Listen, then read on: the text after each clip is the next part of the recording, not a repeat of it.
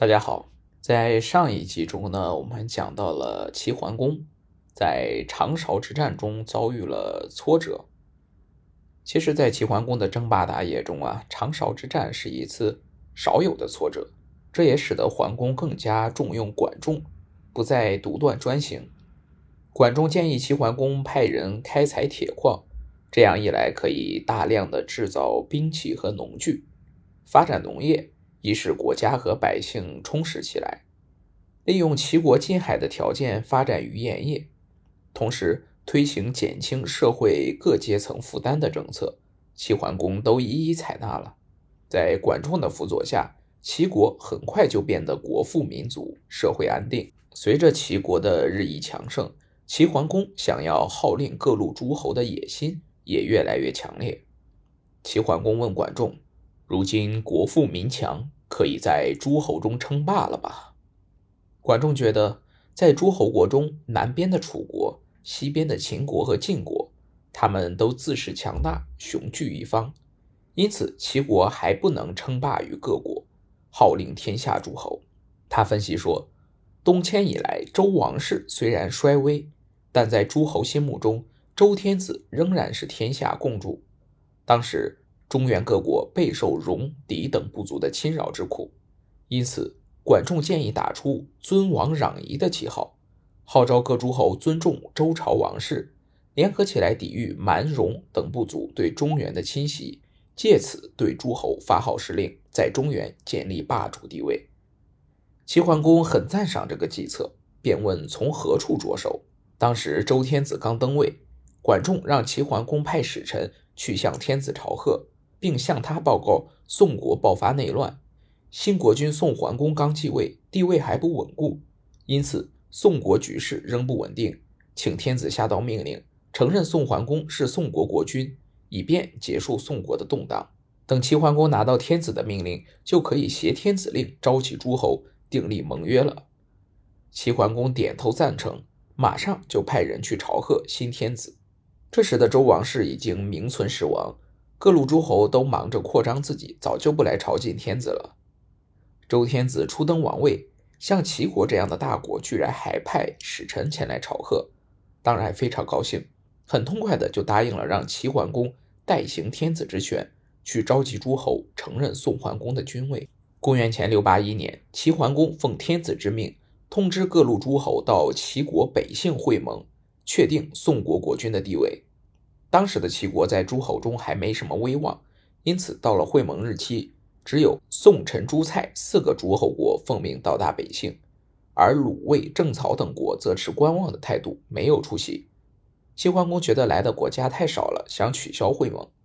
管仲劝阻他说：“不能第一次会盟就失信于诸侯，三人就可以承重了。如今已有四国，再加上齐国自己，已经不少了。”齐桓公听了管仲的话，就去会见四国诸侯了。在这次会盟中，齐桓公凭借握有周天子的命令，被推选为盟主。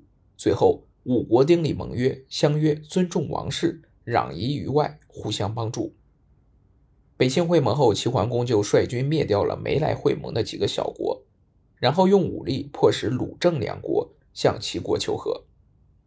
公元前六七九年，齐桓公又召集各国在鄄地会盟。这次会盟，齐桓公的霸主地位得到了各诸侯国的初步肯定。公元前六六二年，鲁国发生内乱，鲁庄公的妻子哀姜和他的弟弟司痛杀了庄公的儿子。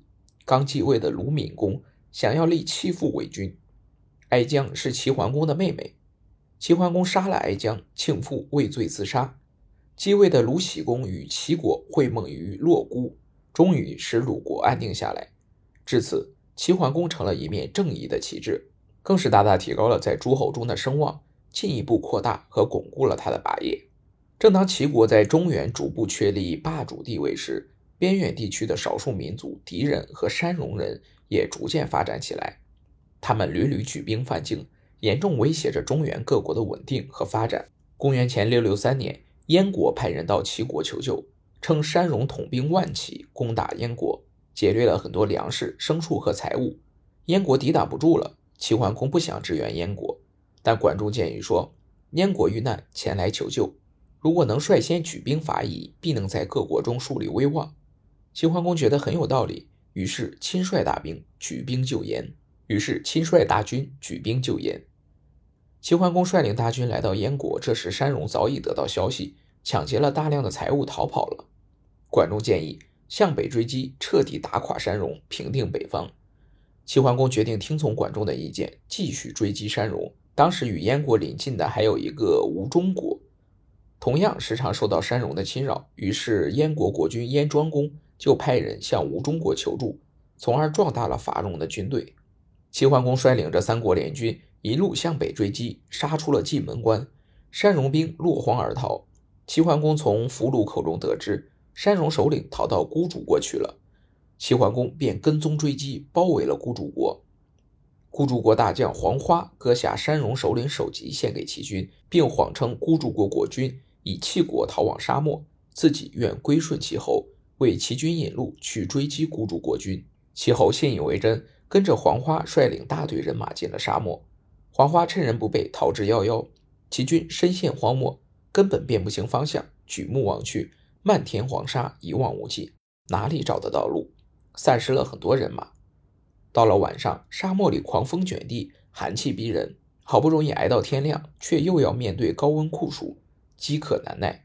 齐桓公急忙命军队赶快寻找出路，可是大队人马却怎么也找不着路。齐桓公惊慌失措地向管仲问计，这时管仲猛然想起老马大多认识归途，便向齐桓公建议说：“老马多识归途，燕马多从漠北而来，不如挑选几匹老马放行，或许可以带着军队走出沙漠。”齐桓公也没有更好的办法，只好依其言。管仲挑了几匹老马放之先行，大队人马紧随其后，果然走出险地，回到了原来的路上。老马识途的成语就是由此而来。齐军走出沙漠后，攻入孤竹国国君趁齐燕大军被诱入沙漠时占领的吴地城，两军厮杀，孤竹国国君死于乱军之中。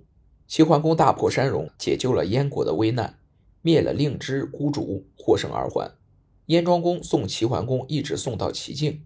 齐桓公说：“只有天子才可以被诸侯送出国境，我不可使燕国无礼。”于是就将燕军所到的地方划给了燕国，并叮嘱燕军给周朝纳贡。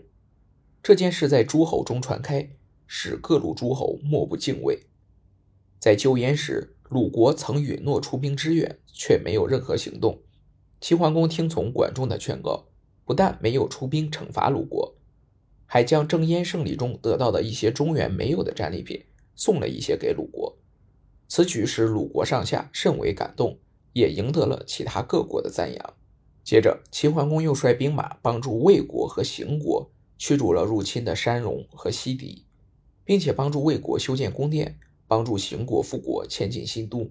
这些义举使齐桓公得到了中原各路诸侯的赞许和拥戴，威望进一步提高。当时为患一方的，除了北戎和西狄之外，还有南方的楚国。楚国一直是南方的强国，地处中原之外。楚国人在南方开垦土地，发展生产，逐步强盛起来，社会发展水平绝不低于中原各国，对华夏文化同样有着深刻的影响。因为远离中原，楚国强大之后更加藐视周王室，并且一直有北上的野心。到春秋时，楚国竟以王自称，楚国因此被中原诸侯视为南蛮，作为共同打击的对象。齐桓公通过援助燕国等一系列的军事行动。平定了北方的少数民族，又决定征伐南方的楚国。公元前六五六年，齐桓公率领本国加上宋、鲁、郑、魏、陈、许、曹的八国诸侯，联合攻楚之盟国蔡国。接着，大军就攻向了楚国。楚成王得到消息，立即调集了军队，准备迎战，同时派使臣责问齐国：两国相距遥远，为什么无故攻楚？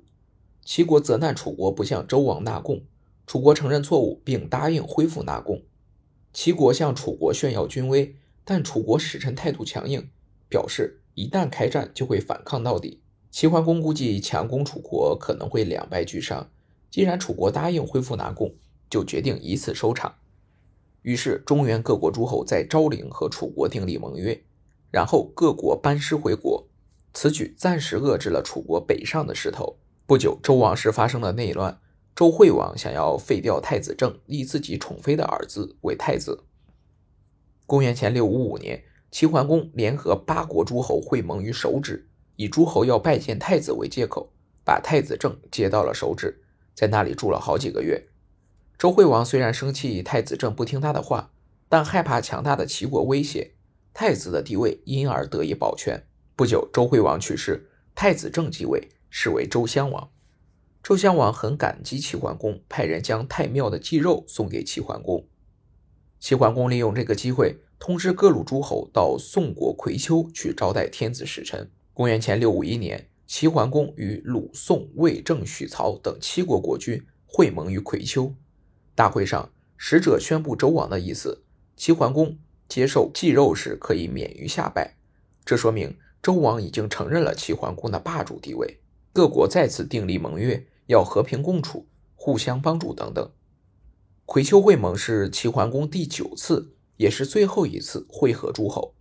通过这次盛会，齐桓公终于达到了联合诸侯、称霸中原的目的。因此，历史上齐桓公称霸的过程也被称作九合诸侯。好了，我们今天九合诸侯的故事就讲到这里了，我们下集再见。